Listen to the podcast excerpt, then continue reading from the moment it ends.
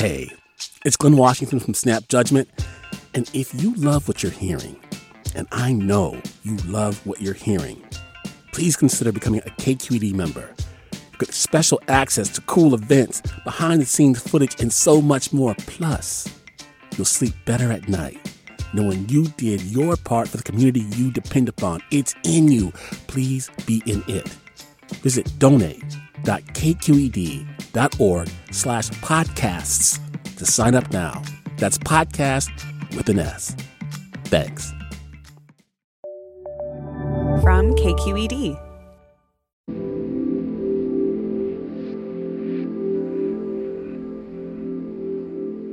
Ah, a foggy day in San Francisco. A guilt free moment for inside time with a good book and some tea. What kind did you choose?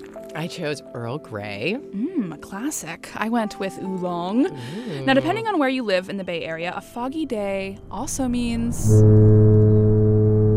Foghorns.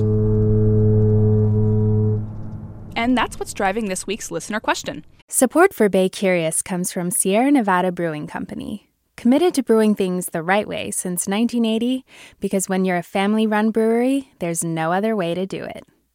Sierra Nevada Brewing Company, still family owned, operated, and argued over. And be sure to stay tuned through the end of the show so you can play our monthly trivia game for a chance to win some cool prizes. Hi there, I'm Rund Abdelfatah from Throughline. If you're listening to this podcast, you know that KQED produces exceptional storytelling that keeps you informed, inspired, and entertained. Their podcasts cover issues from your neighborhood to the entire country and everything in between. Support this work today.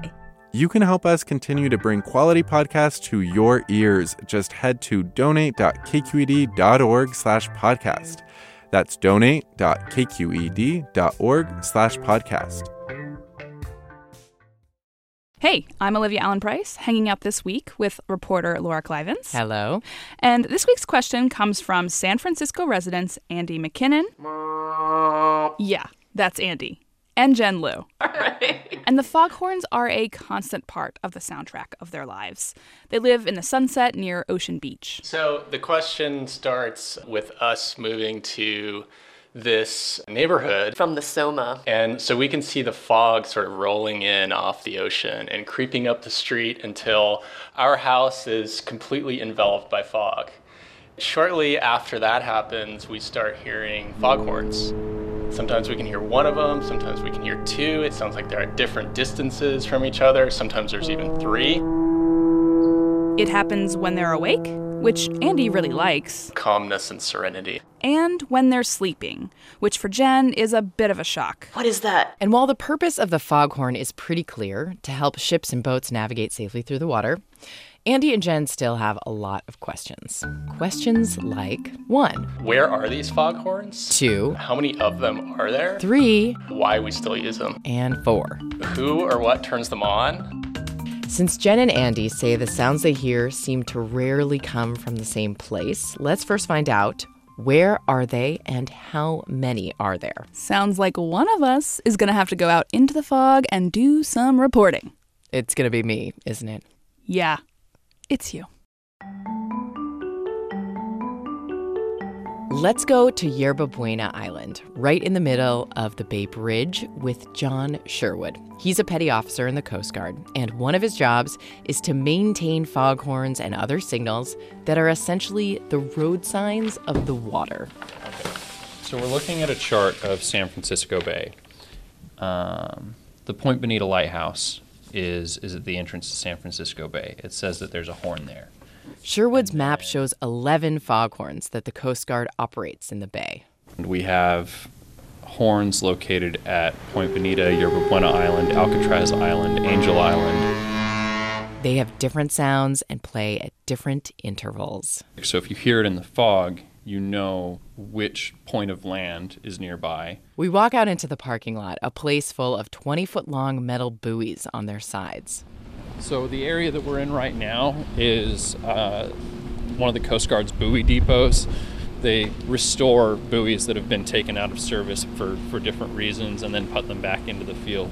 Turns out, foghorns are not the only sound makers guiding ships on the water. These buoys are too, and they're equipped with noisemakers other than horns. These are pieces of the gongs here, and you can see that they're obviously used, but they're going to be reused because they'll still make noise when you hit them. and then uh, again, pieces of the whistles here. Out on the bay, you may hear a bell, a gong, or a whistle. All helping ships navigate. From land, I don't hear those. I just hear what I believe to be foghorn. It's more likely that you don't recognize them. So who knows? Maybe some whistles are making it to Andy and Jen's place and they don't even know they're hearing them. So, wait a minute. How many foghorns are we really talking about here? It's roughly 30, including ones operated by the Coast Guard and private organizations, plus a whole flurry of other sounds, and those are things like what we heard from buoys. It seems like they're everywhere. They are. We've got them on islands, by lighthouses, on bridges, and even on ships. Quite an orchestra out there. Yes. Okay, so for our next question about foghorns, here are Andy and Jen again. Why do we still use it if we have these highly sophisticated navigational systems these days? I mean, they have some guesses. To generate a feeling of, of calmness and serenity in the fog. Except San Francisco for what it is a foggy city. to answer this one, let's go up north to Vallejo, right by the Carquinez Bridge, to a very, very big boat. We're climbing up the steps of a gleaming white ship. It weighs over 10,000 tons. Ahead of us is Captain Harry Bolton. This is the Golden Bear. It's the United States training ship Golden Bear. We have a bear up on the stack. That's sort of our mascot.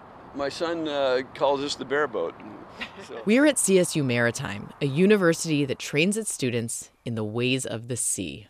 This cruiser is docked right here in the water off campus. So, where are we going right now? This is the ship's bridge or wheelhouse. Wow, it's beautiful in here. Here in Bolton's command center, he pulls a covering off of two large computers. These are the latest, greatest technology in the world today. The ship's radars and electronic navigation systems. But there's many small boats out there that don't have this equipment. So those little guys, if they're surrounded in crazy fog, still need sounds to help them get around. And so we sound the fog signals so if they don't have this equipment, they can avoid hitting us. So when Andy and Jen can't seem to place where a foghorn is coming from, when it seems like it's a moving target, it's because it might actually be that a horn coming from a ship. Now hear this, now hear this. We'll be testing the ship's whistle. We'll be testing the ship's whistle. That is all. Bolton flips a bright red switch, and we step out onto the chilly deck and we wait.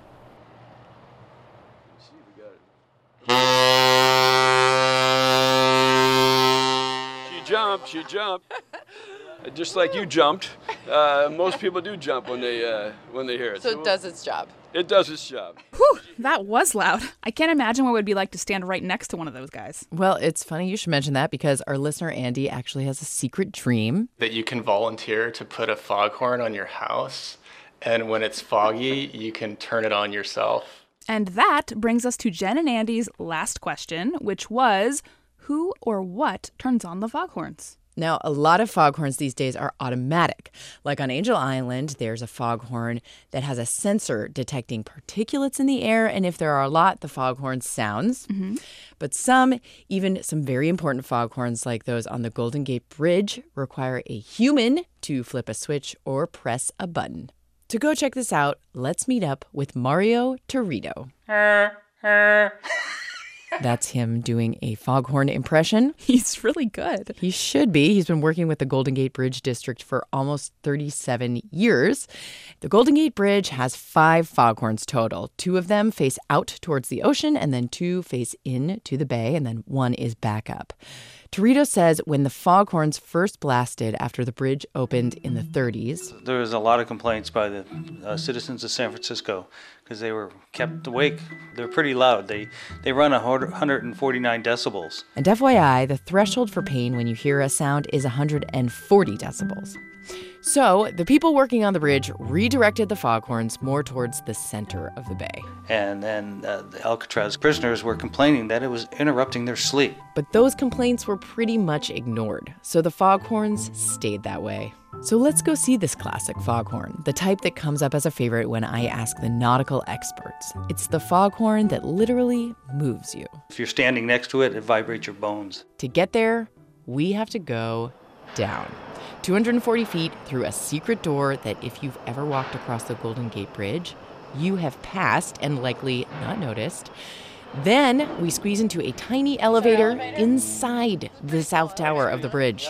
How big would you say it is? It's the size of a phone booth, four by three. When we scramble out, we're just 40 feet above the bay waves. This is amazing. Isn't it?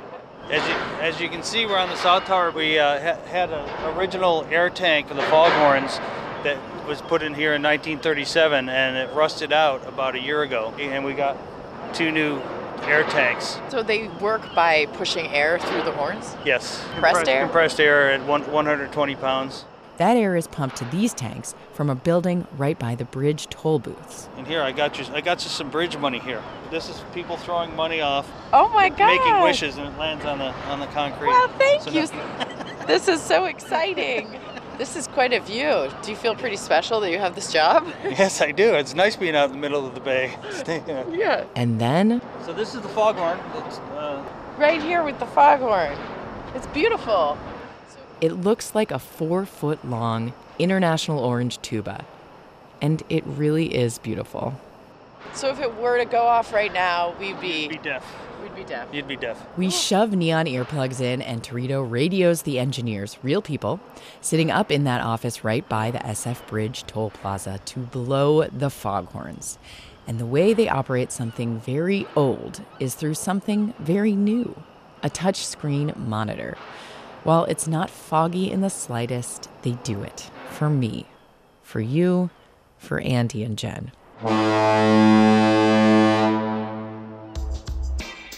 How do you feel? Are your questions answered? Yeah, definitely. Yeah. I'm sorry we missed out on the field trip. That sounds really cool. We can't volunteer to put a foghorn on our house. That's like the biggest bummer of everything. That's too bad for Andy. Yeah. But I think Jen may actually appreciate it, you know, when she's trying to sleep.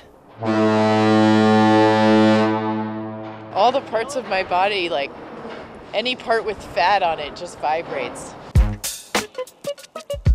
Andy McKinnon and Jen Liu, thank you so much for your question. And to our three experts on the sounds of the sea, thank you. You guys were awesome. Laura Klivans, I had so much fun today. Thank you. Thank you, Olivia. We put a new voting round up on baycurious.org, so go cast your vote for what question we answer next. Or, better yet, ask a question of your own. Bay Curious is made in San Francisco at KQED. I'm Olivia Allen Price. Find me on Twitter. I'm O Allen Price. Stay curious. Hi, Bay Curious listeners. Are you ready to play May's trivia game? Every month, we read a question here at the end of our episode. You can give us your answers over at our website, kqed.org slash baycurious, or just click the link in the episode description. Out of the correct answers, we'll randomly choose one lucky winner to receive a cool prize package with Bay Curious swag and Sierra Nevada goodies. Okay, our question for the month is The world's longest running pillow fighting contest was held from 1966 to 2006 in what Bay Area town? Our trivia quiz is made possible by Sierra Nevada Brewing Company. Good luck! Hey, it's Avery Trufelman, host of Articles of Interest. And I've got to say, I've been a fan of KQED ever since I was a little kid and I would come out to San Francisco to visit my grandma. It was just what we'd always turn on every time we got in the car, every time we were making dinner and turning on the radio. It was always KQED. And then over the years, I've become a massive fan of KQED podcasts because this is local reporting at its best. These are answers to questions you've always wanted to know, interviews with exciting, unusual voices, necessary journalism, all told with love and care and artistry. And did you know that a majority of KQED's funding actually comes from members? It's just people like you and me supporting the programs they love, while also getting access to cool events, behind the scenes footage, and so much more. If you want to sign up and be a part of this amazing community, visit donate.kqed.org slash podcasts to become a member today. That's podcasts with an S. Thank you for listening and thank you for your support.